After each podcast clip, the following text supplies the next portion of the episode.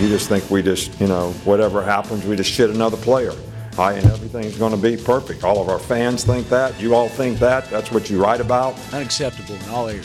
Unacceptable coaching, unacceptable playing, unacceptable effort, not what we're about. You don't want to be here. There's a specific reason. Not really, you know, I, I think we did a poor job recruiting if guys are coming in and immediately walking out the door because it was something different than what they thought it would be. We lied to them during recruiting, or we, we sold them on a dream that wasn't true. Certainly, like I said, coach our kids to, to do the right thing. And, uh, you know, play with poise, play with confidence, play with dignity, play with class. At the same time, we're not going to take anyone's shit either. We want to be a big, fast, dominating, aggressive, relentless football team that nobody in the S E C wants to play. Now, that's also a second in the West, baby. Yes, sir! Hey, hey, I don't like getting it. It's the only time we're ever getting excited about second. From now on, it's first, okay? All I want to do is fucking eat! I want you to eat! I want you to eat! I want you to want this shit! Do you want it? Do you want it? Show me! Butch did it again! Welcome into the latest episode of That S E C Podcast. I'm your host, Michael Bratton. I go by S E C Mike on Twitter. And I'm joined, as always, by my cousin Shane, who goes by Big Orange Vols on Twitter. What are you up to, you big Tennessee homer? Hey, buddy. How are you? Whoa, what's the matter, Shane? Dude, I'm out of beer. I thought I had some, but I didn't have any. I left a box in there, and I went to go grab one, and unless one of my kids snuck one out, which, just kidding, they didn't do that. My kids don't do that. But, yeah, so here I am, sober Shane. What's up? Well, this is, uh, hey, maybe this is a good lesson to all the listeners out there. Obviously, we got a uh, game on Saturday. It's time to go stock the fridge so you don't Absolutely. End up like Cousin Shane is on this show. And speaking of not drinking alcohol, Shane, let's start the show off with this. I don't know if you heard the news out of Knoxville, Shane, but the B Y U Alumni Association, they're planning a tailgate festivities there for the week two game when they come down to Rocky Top. And have you heard what they're calling this event? No. What is it? It's the CougarTown Tailgate. The CougarTown Tailgate. I like it. I think I've been to one of those parties, man. So I don't know what a B Y U CougarTown Tailgate looks like, Shane, but they're going to be in uh, World's Fair Park on Saturday. Uh, you know, you might as well go say what's up to those fine folks because they are good people. They're going to be coming down to Knoxville. Uh, give them an S E C welcome there. And uh, I saw that uh, they're also shell- selling those y'all shirts. So that's that's going to be a big thing. There's going to be plenty of y'all shirts when B Y U comes to Rocky Top. Oh man, you know it's so you know I'm I've I'm hearing great things about him, Mike. You know what it is, and, and when I go, I like to make fun of the opposing team. Mm-hmm. It's gonna this may be the toughest one. I'm still gonna do it, but it's still gonna be tough, Mike. You know what I'm saying? Oh yeah. You gotta welcome them right. You know what? That's right. Give them a hug, Mike. All right, Shane, before we go around the league, just wanted to get on this real quick. I know people love these damn polls for some reason, but the A P poll was released on Monday, the official preseason poll. So I know you're not a big fan of these. I'm not particularly either, so we'll just go over this pretty quickly here. But Alabama debuted at number two, Georgia number three, L S U number six, Florida number eight, Texas A and M number twelve, and Auburn, number sixteen. So the S E C there's got six in the top sixteen, four of the top eight. And then in the other receiving category, Missouri's number twenty-six, so just outside the poll. Mississippi State, number twenty-eight, and South Carolina, number thirty-five. So uh, all in all there in the top thirty-five, S E C's got nine teams represented in this poll. So that's pretty good. Dude, that's real good. I mean, think about that.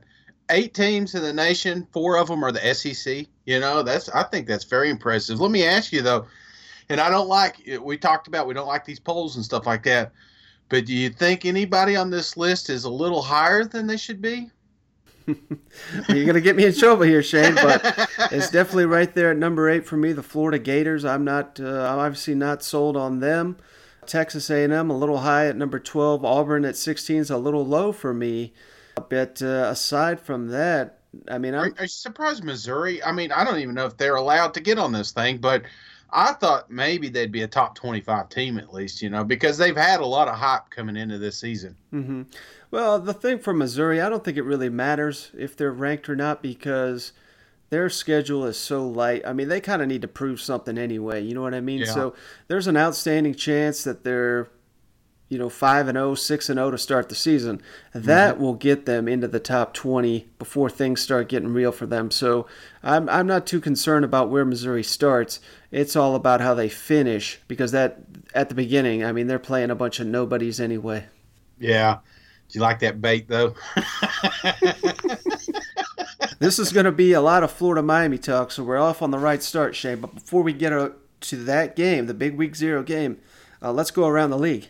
Let's do it. Now let's go now around, let's the go league. around the league. We, we, we hadn't decided how we're going to play the guys, so, and I wouldn't tell you if I did. So, you know, I don't mind you asking a question, but I don't need to answer it. No, I mean, I'll be whistling Rocky Top by the end of the week. All our play, I mean, it's just like, right? I mean, just hear it over and over, and you know, like every other or every third song, it'll roll through within the crowd noise that we play at practice. So you just uh, you get used to it. It's, it's a catchy tune, right? I mean, this game's gonna be a street fight. This game's gonna be a street fight. I mean, some of you guys don't know who Kimbo Slice is. Hopefully, you do. Um, and you go back to it, man. This isn't a sanctioned fight. This is a street fight. I mean, this is the S E C. So, man, it's time. It's time to put on the hard hat, lunch pail, let's get to work. All right, Shay, starting here in Nashville. Take it down. Coach Derek Mason, he spoke to the media here recently, and uh, he got into the quarterback competition there in Nashville. Uh, let's jump to what Coach Mason said, and then we'll discuss it on the back end here. Yeah, I mean, I, I, I thought during during the regular Uh, you know, my situations, I thought they were pretty good. Uh, you know, like in the two-minute situation, okay, man, I need better decision-making, okay? One thing about that, man, you can't take sacks. Can't take sacks, uh, like in those situations. You got to take care of the football uh, and understand how you're managing the clock. If you got a timeout, if you got no timeouts, like what does that look like? That's why you put them in those situations. Again, it's all information, but I thought uh, they, they They did a good job of manufacturing points when we were in the red zone. They did a good job of, you know, moving the ball, um, and especially with the one group uh, as the quarterbacks rotated. They both did a good job of, of you know, finding receivers. Um, and I thought they threw good balls. I thought there were some catchable balls. We missed a couple early, came back, made some good catches late. So overall, man, I thought the quarterbacks were solid. All right, Shane. So Derek Mason, you know, I thought this was kind of interesting. I, I really like hearing him talk because it seems like he tells it straight. And he tells you what he's really looking for. And yes, this is kind of like getting into the finer details of a quarterback competition. You know, we all want to know, you know, how accurate they are and, you know, how effective they are leading a team and all that.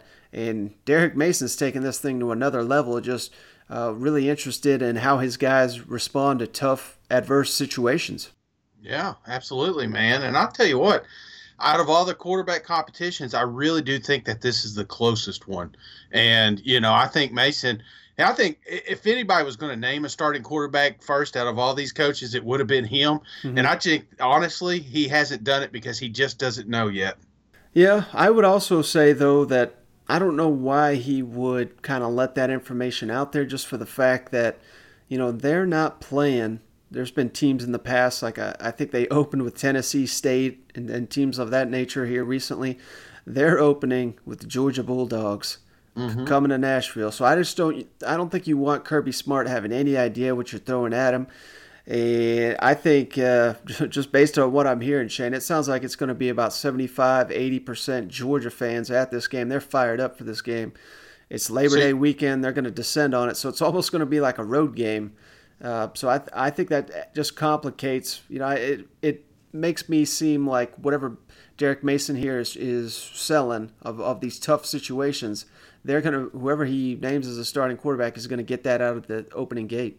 So you, you think he's hiding? You think he's he knows who it is and he's just not going to tell because of Georgia?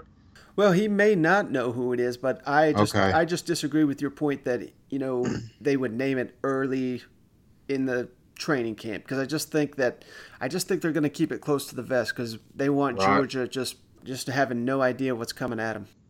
Okay, okay, all right. We're off to a strong start, Mike. You know,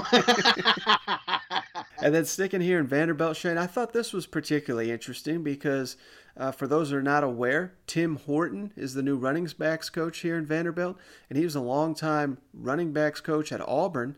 And we know how Auburn, uh, up until last year, I mean, I believe they had a streak of eight or nine years with a thousand-yard rusher. And there's uh-huh. there were some a lot of guys that came through that program that went to the N F L from the running back position. Tim Horton's a hell of a running back coach. I think the only reason he's not at Auburn anymore, not exactly an elite recruiter. And I think at Vanderbilt, they obviously have some talent. Keyshawn Vaughn may be the best running back in the S E C.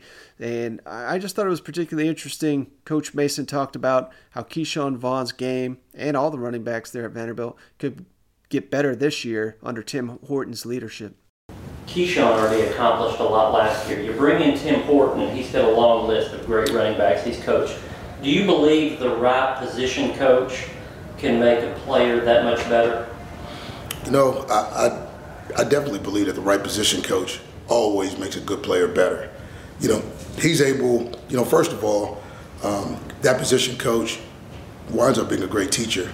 Okay, I mean, and being able to get them from where they are to where they want to be. They're able to assess, you know, where you're at, talk about the things that are specific to, you know, how you need to get better, and then, you know, give you a process, okay, and a game plan to do that. And, you know, with Coach Horton's experience, that's exactly what he's done. But not just that, I think, you know, man, you, you see a better Jamari Wakefield, you see a better, you know, Keon Brooks. I, I, I think when I take a look at these guys, the, these guys are all getting better. I think Coach Horton, uh, you know, understands the temperament. I think he knows when to push. I think he knows when to pull. But, you know, as I've seen Keyshawn specifically, uh, you know, I mean, Keyshawn's done everything that coach is asking him to do. And that's where I'm starting to see, you know, a more balanced Keyshawn Vaughn. And that's what this team needs in two thousand nineteen. All right, Shane. So you kind of see what I'm saying there. All right, it mm-hmm. seems like Derek Mason's pretty fired up about uh, having Tim Horton on his staff and what he can bring to the running back room. Yeah, I mean, you look at it, this coach, and honestly – almost forgot he was up there, to be honest with you. But the last six years that he was with Gus, you kind of hit on it. I mean, we had some we had some real studs coming through there, like Trey Mason and mm-hmm. Payne and uh, Kerryon Johnson. You know, some of those guys that are that playing at the next level. Mm-hmm. So you know, and it kind of mirrors a little bit what Mason was saying earlier this week, when he was talking just about the room in general, you know, that there's just kind of that swagger in the running back room. Everybody's getting better, not just Keyshawn Vaughn, you know? Mm-hmm. And I think that's going to be big because they're, with the uns- unsettled quarterback position, they're going to rely on this ground game. Mm-hmm. All right, Shane, let's jump on down to Lexington. Mark Stoops recently met with the media to break down Kentucky's second scrimmage. And if you remember his first scrimmage thoughts, I mean, he was calling some guys out. Cash Daniel kind of came out and said the same thing. The effort, maybe not fully there. Called out some of the younger players. Didn't say anyone specifically, but just said, you know, it's, this, this ain't high school. you, you've got to come with something different. This is the S E C. And based on what uh, Coach Stoops had to say here, I think they got what they were looking for from the second scrimmage. Better second scrimmage, uh, you know, as far as, you know, I think both units, the offense and the defense and the special teams, all three units, did some really good things at, at times. Um, the things that I want to see cleaned up is, is I felt like there were times when one side or the other had success because of the other side being a bit sloppy. Um, and that we got to get cleaned up. I want to see more just good fundamental football across the board where one side or the other is winning uh, because the other side is making outstanding plays. And that wasn't always the case today, but uh, it did felt like, feel like our position on the football was much better defensively. We were much more sound across the board, made the offense work for their yards. Um, offense did some good things as well, moved it at times. Uh, you know, we stalled them early, kept them out of the end zone, and then late in the scrimmage they got a few. And offensively, we're going to be we're going to be fine. We're going to be good. You know, they continue to run the ball very effectively.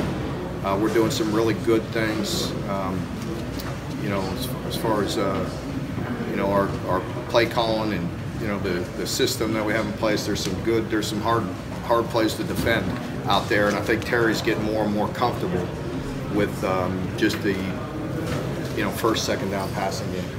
All right, Shane, so it sounds like message was received loud and clear from some of these Wildcats. Stoops, uh, it seems like he was really pleased with both sides of the ball, which is kind of interesting coming out of a scrimmage. You know, you would think one would win the day, but uh, it just sounded like the defense got improved, but at the same time, they're happy with the uh, offense's progression here in training camp. Yeah, I mean, the defense is what we heard about, but, you know, he ended up talking about the offense. He, he used the word great. The offense looked great. So something that he hit on was uh, Terry uh, looking good in first and second down. So one thing, you know, I think it would be hard as a head coach to look at a scrimmage and not be biased to the offense or defense. You know what I'm saying? Right. You know, if you if you go in and – and you're a defensive-minded coach, you want your defense to do good. You want the offense to do good, but you want your defense to hold up. And same thing with the offense side, you know. So I like how he made it sound, you know, it made sense to me that it, it doesn't come down to uh, who's letting up the bigger plays, but who's making the bigger plays. So uh, it's just an interesting way of looking at scrimmages. And, uh, you know, that's what why he's one of the, I think, Uh, like one of the better coaches in the S E C, you know what I'm saying?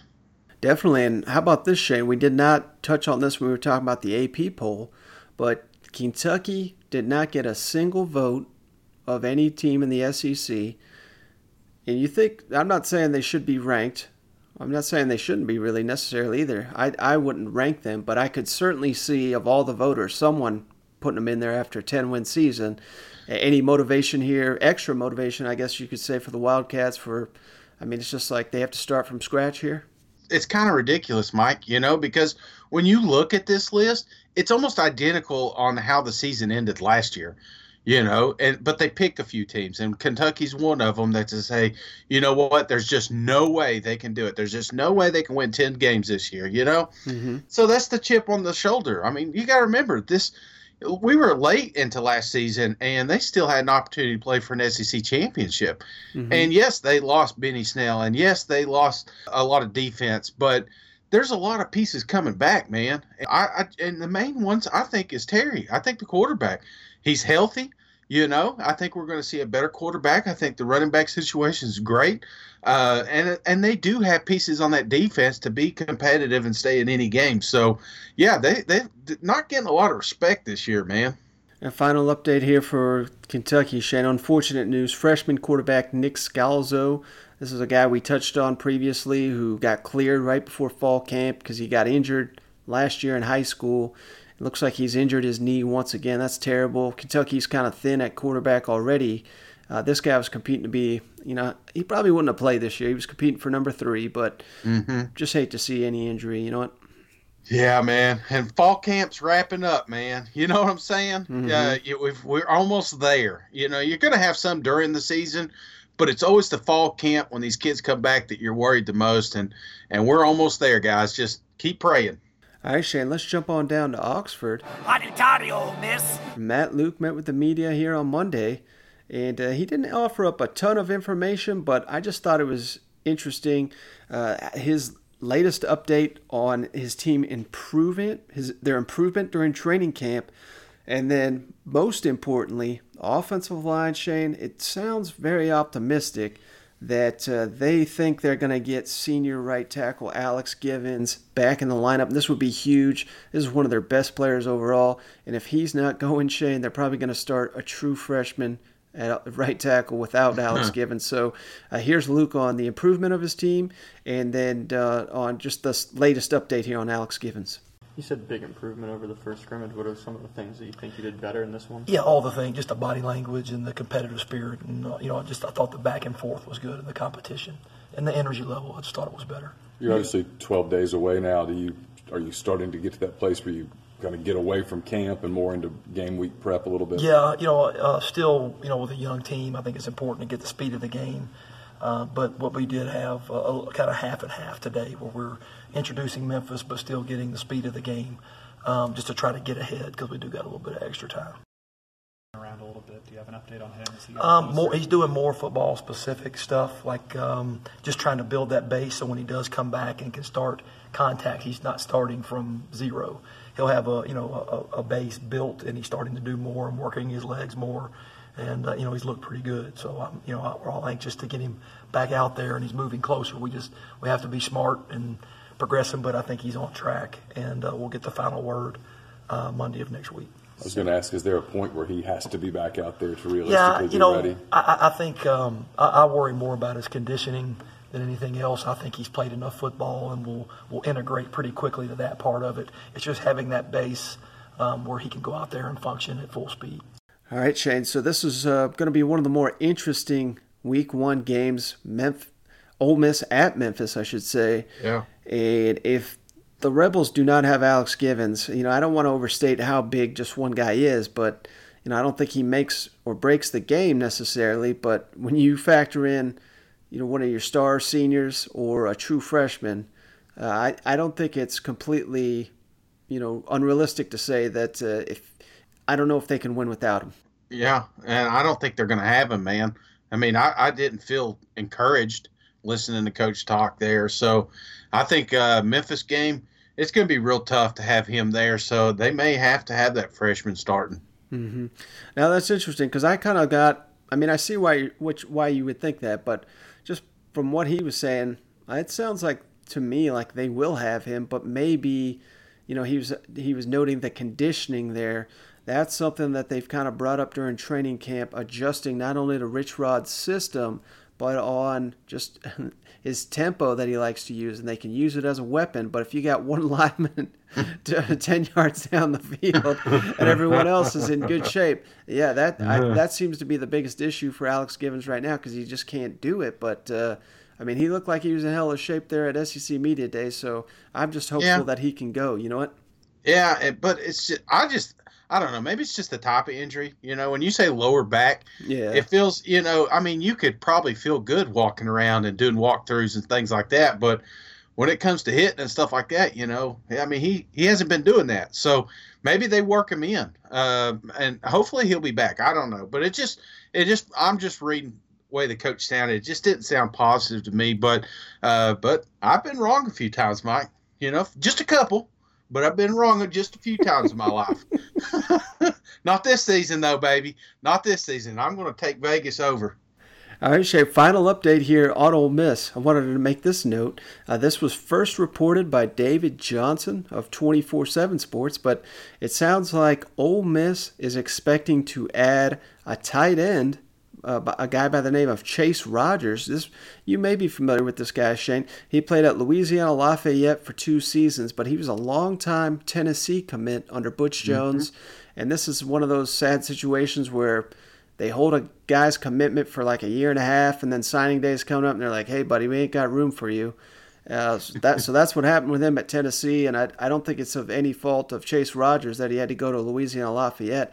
So it sounds like he's finally getting his chance to come to the S E C. And uh, this is a kid, Shane, he had two hundred sixteen receptions, three thousand seven hundred receiving yards, forty-four touchdowns. He owns all the records in Mississippi high school football for, at receiving. So, I mean, this guy, he could be, uh, now he's not going to be eligible this season because yeah. he, he's injured and he's transferring. So, got to make that note there. But, uh, hell, Shane, Ole Miss, got to be happy about getting this uh, potential tight end here for the twenty twenty season. Absolutely, but injuries is the thing that concerns me with this guy because he's he's got a bum foot right now, and then mm-hmm. last year he missed because of his shoulder. So, mm-hmm. I mean, this guy, you know, he's he's been battling through some injuries, but you know, you see potential in high school. You know, he's he's a hell of a receiver, and and you know, I've seen some of his highlight clips when he, he was thinking about coming to Tennessee. I was excited about having this guy. But uh, if he can get all the pieces together next year, yeah, Ole Miss may have him a hell of a tight end down there. Yeah, and, and I don't know if you know this, he was Miles uh, Miles Brennan was his quarterback, so the, the L S U backup. So that's just kind of an interesting little tie there. Hmm.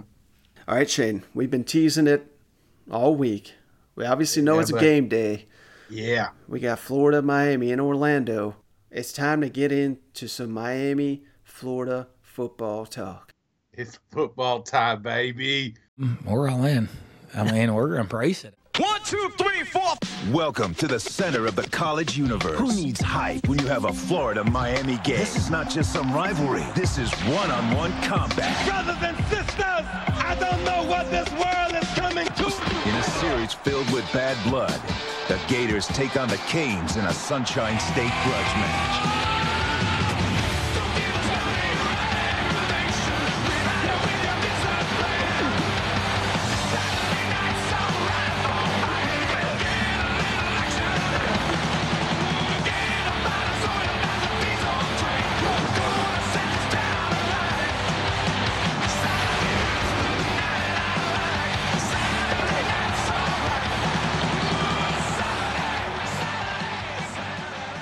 All right, Shay, we usually don't have the opposing coach, but I just thought it would be kind of interesting to start there. So let's go to Manny Diaz, who spoke with the media here on Monday. And obviously, he's got a you know a long relationship with Dan Mullen. He worked with him twice there at Mississippi State.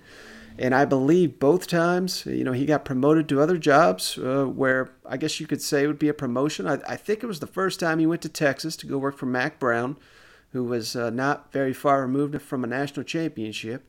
And then the second time around, obviously went down to Miami to go work with Mark Richt. And uh, the only reason I say that's an upgrade is because he's from Miami. I think his grandfather was former mayor down there. So it, it was a bit of a homecoming. And obviously it's worked out for Manny Diaz.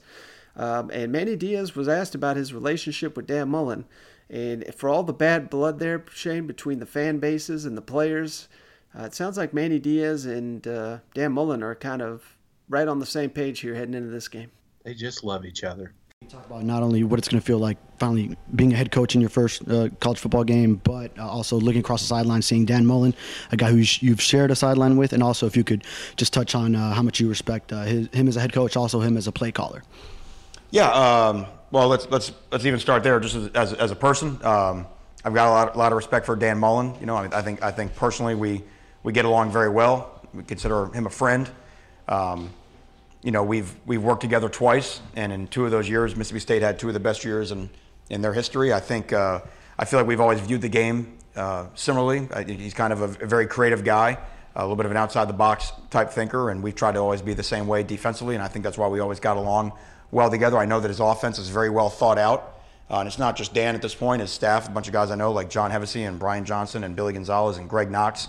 Um, they've been together a long time. So you've heard me talk in the last eight months about how important staff synergy is and chemistry and, and, and unity and all that type of stuff and, and how the players respond to that. Well, he's got that on his offensive staff, and, and that's what we've been trying to build out here with our defensive staff. And there's some other guys on our defensive staff here that were at Mississippi State in, in two thousand fifteen. So um, we know it's going to be a challenge. You know, I don't think that there's any sort of advantage because we know him and he knows us and whatever. I think if anything, you just get on, on the on the grass, and it's going to come down to, you know, I mean, all the standards in terms of, you know, who can block and who can get off blocks and who can cover and, you know, who can throw and catch.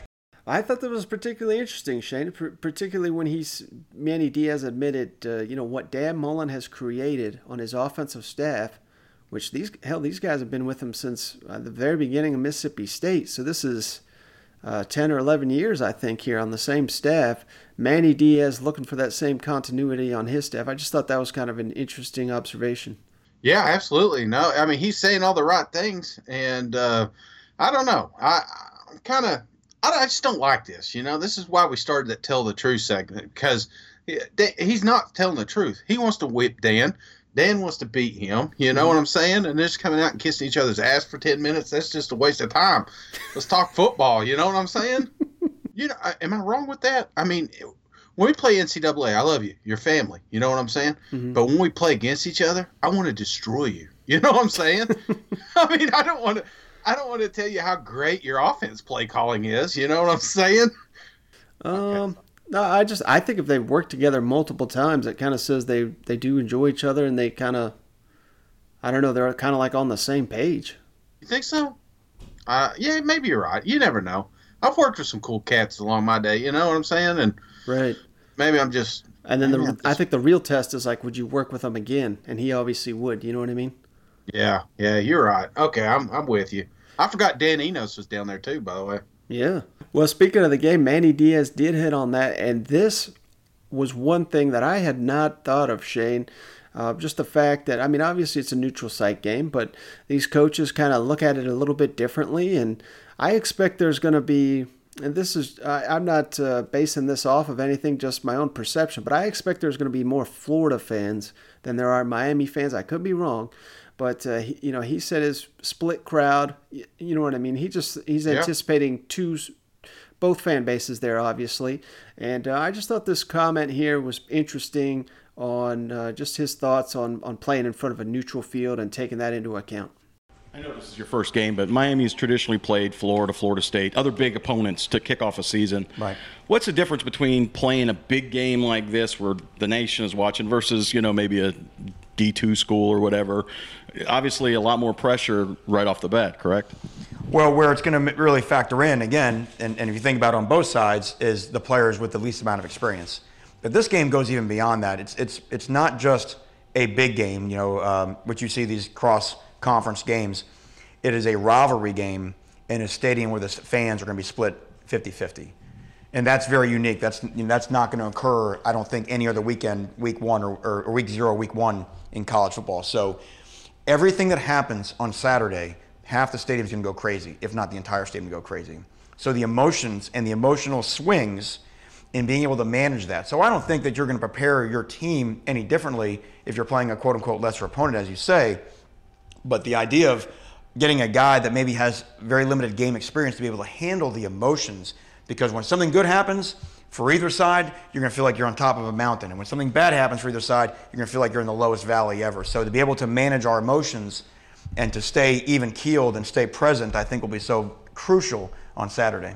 All right, Shane. So Manny Diaz, what do you have to th- do you agree with him that uh, you know, playing in front of a neutral neutral crowd here, I didn't. I never quite put it together quite like he's put it here, but it makes a lot of sense, just the swings of the game, and we definitely get that at the world's largest outdoor cocktail party. So maybe the Gators, maybe you know, they're a little bit more accustomed to this. This is something the Hurricanes need to be aware of heading into this game. Yeah, absolutely. I'll tell you when when I went up to Battle of Bristol, mm-hmm. and Virginia Tech was on one side and Tennessee's on the other. It was kind of weird, you know, because you felt like you're at a home game. But then all of a sudden, when something goes bad, you know, you're like, man, there's a lot of fans here for the opposing team. You know what I'm saying? So mm-hmm. um, do you think that this game – I I think Florida travels well. I think they travel better than Miami. I don't think it's going to be fifty-fifty. Do you? No, I don't think it's going to be fifty-fifty, but I don't think he can come out and say that, you know, like – Right. No, I know. I, I, I still think – I think the Gators are going to have a little bit of a home field advantage here. Yeah, I'm thinking sixty forty, maybe – sixty-five thirty-five, that type of atmosphere. Yeah. Uh, but I don't I don't know if it'll get much much better than that. It just it doesn't seem like Miami fans travel to their own damn town. So I just don't know how many of them are gonna come up for Orlando. But this is just a little this is a little bit different story.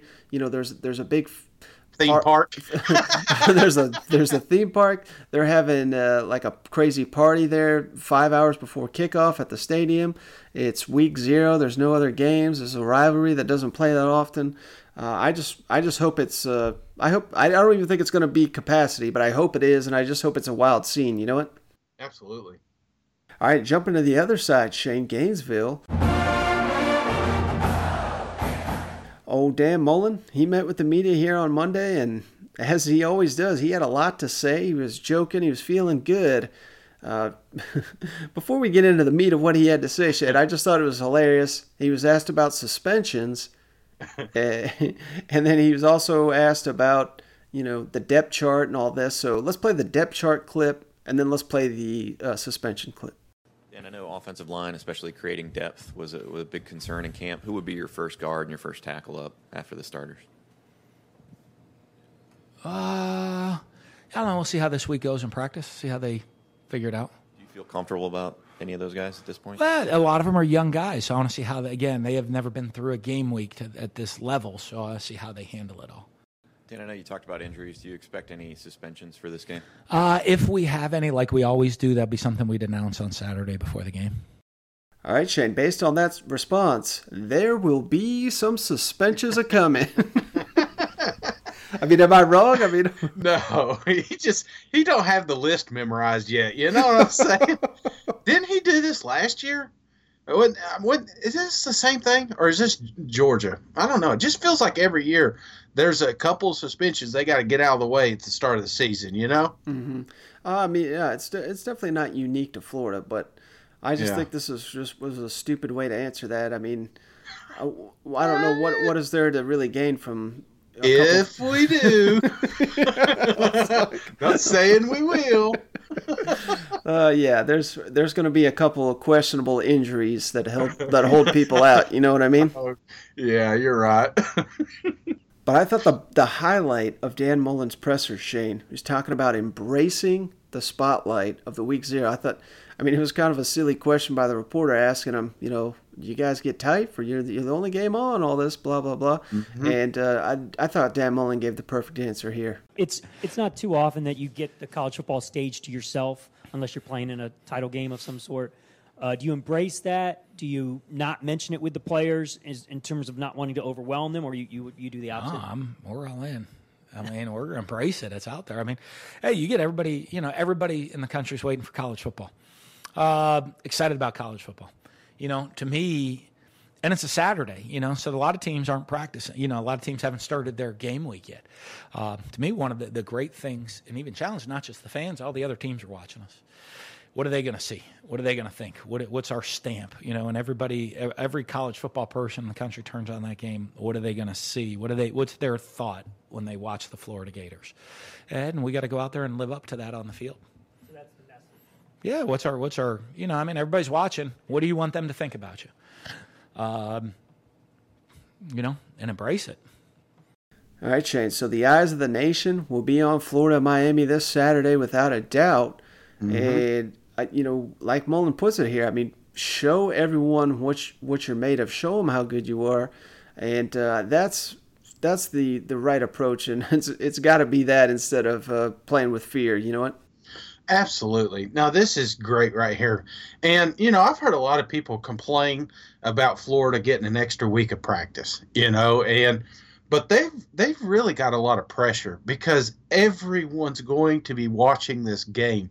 So, you know, when he talks about embracing it, you know, that's that's it. You, you've got a chance to kind of create the narrative for the Florida Gators this season with this one game. I mean, it, I, there's not – it's kind of like that Texas A and M Clemson game. A lot of people watched that game, and then they didn't watch any more Texas A and M. But they thought Texas A and M had a great team because they competed with the national champs. You know what I'm saying? Right. Same thing here. People aren't going to know – unless they're like – huge S E C followers like us or uh, Gator fans, obviously, they're not going to know what the Gators do week three or week five. You know what I'm saying? But they're always going to remember how they started the season against Miami, just like L S U did last year. And if they come out and destroy Miami, you talk about a signature win and creating a narrative and helping recruiting. There's a lot of things riding on this game. Yeah, without a doubt. So that's why Dan Mullen playing it right. It's more of an opportunity than a yeah. than a challenge, and I think if they take that approach, I think they're going to kill the Hurricanes if they, if they take that approach. Absolutely, and I know they're doing this for year one fifty. I hope this thing becomes a trend, man. I hope we got a game like this every single year. You know what I'm saying? Yeah, I mean, it's just, why not? You know what I mean? Yeah, absolutely. So another thing Dan Mullen had to sh- say here, Shane, that uh, Florida fans should really appreciate. He was asked about the progression of Felipe Franks, and uh, I thought this was a pr- this is probably the, the best quote he gave of the day here. Uh, Dan, you alluded to earlier regarding Felipe, uh, talking about how we'll see in terms yeah. of whether he can get to that standard that you're that you're talking about. When you see as a him, leader, yes, and uh, but also as, as a as a football player, uh, when you look at how much he improved last year, mm-hmm. both as a leader and as a player, is he going to have to have just as much improvement this year to get to where you want to go, want him to go?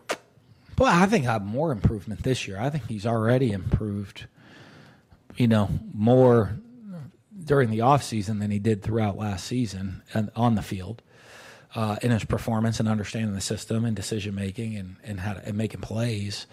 Um, but it is the big picture of the quarterback. You know, it's it's every intangible that comes with that, uh, how you manage the game, you know, uh, your decision-making and your leadership and your mental physical toughness, all of those aspects of things at the quarterback position that I think he's taken huge strides at more than, you know, he's completing a higher percentage of his passes. You know, I mean, I, I, I've seen him do all the on-the-field stuff at a much, much higher level, greater improvement from January to now than all of last season. So, um, but I, the we'll, the we'll see is, is the leadership of how he's going to handle the highs and lows and the adversities that we're going to face, whether it's a adversity of success or adversity of defeat, and how we handle all of that in between. All right, Shane. So according to Dan Mullen, Felipe Franks improved more this offseason than he did during the season last year. And we all know, I mean, this time last year it was like, when's Felipe going to get benched? That was kind of the narrative. And then by the end of the season, it's like, my God, this guy, I mean, he could be a Heisman candidate. You know what I mean? Yeah. That, that was the talk. So if he's if he's made... I mean, this could just be coach speak, but if he's made a bigger leap than that, uh, I mean, he's going to be a special player this year. Yeah, I mean, I, because he did progress last year, you know. I mean, there was at times we were wondering if he was going to put be put on the bench, but he, like at the end of the season, he was actually looking pretty damn good out there. So if he's made bigger strides in the offseason, then I don't know, man. I just I'm not willing to trust Dan just yet. I mm-hmm. want to see it in action. I want to see Felipe in action. Uh, I, I just want to see a better quarterback this year. Not just, I mean, he, not like he was a turnover machine or anything like that, but, you know, something we talked about. I want to see a little bit more mobility, a little bit of that Dak Prescott-esque quarterback, you know, that we saw with Dan Mullen. Mm-hmm. Um, if we can get that, yeah, I think the Gators can surprise a few people this year.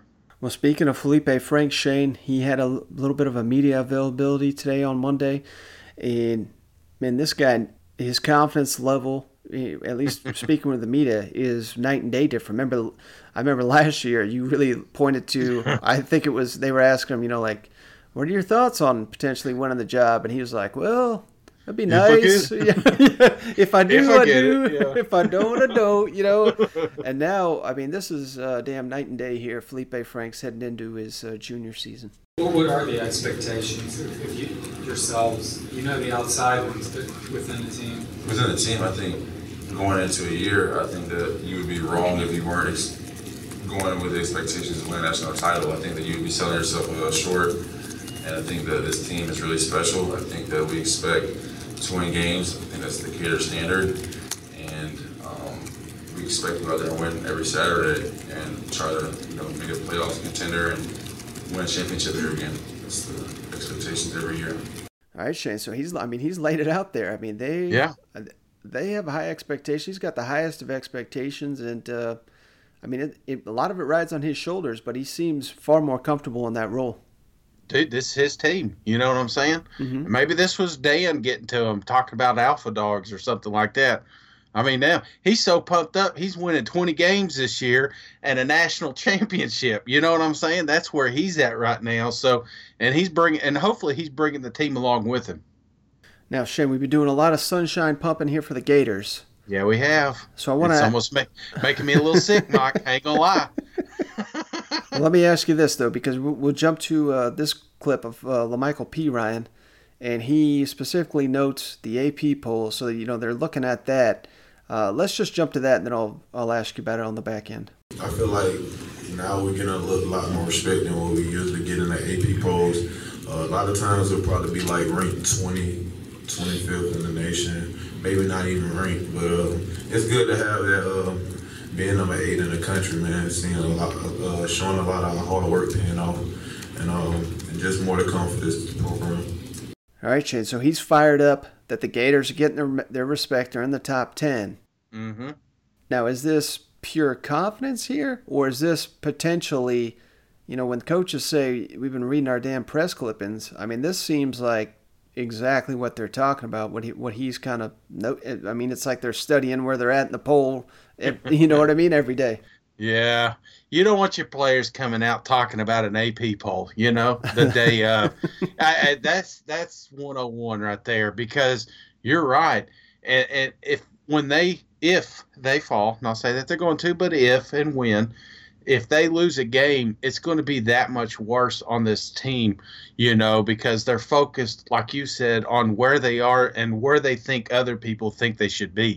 Mm-hmm. So uh, yeah, I've always, you know, it just feels like if something goes wrong and they're they're so curious about the media that it becomes a bigger problem. Mm-hmm. Now, on the let's go back to the Sunshine Pump and Shane, because we All do right. we do got this update right before we jumped on the pod here. Tim Tebow, he's going to be at the game, I, I assume, for his S E C Nation responsibilities. And Dan Mullen's asked him to speak to the team during pregame.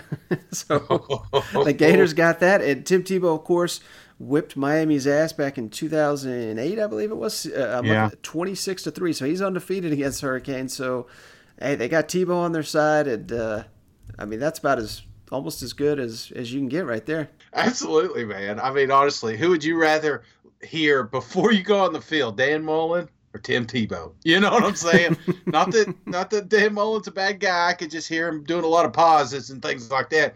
Tebow's going to get these guys fired up. He's going to get their minds right. That, you know, he's doing what a lot of these athletes are striving to do in, with their future. So, uh, yeah, they're going to be pumped up, man. This is a good move for Florida. All right, Shane, uh, this will be kind of a quick one. We're recording late. Uh, I know we got some reviews to get to, but we'll get to that on the next episode. Do you mm-hmm. have anything else before we hop off here? Absolutely. Mailbag questions, too. If you got some mailbag questions, uh, when we post this pod review on Twitter, you can put your mailbag questions in there. You can also do it on That S E C Podcast um, uh, on Reddit, and we, of course, are on Twitter as well. So uh, we're going to try to get to some mailbag questions tomorrow, Mike. All right, Shane, so that'll do it for this one. Remember to give us a five-star heart on Apple Podcasts, iTunes, whatever the hell it's called now. That really helps out the pod, and we'll read them here on the air. Uh, thank you for joining me, Shane. As always, thank you, everyone, for tuning in. We'll catch you on the next one. All right, see you guys. Go Vols.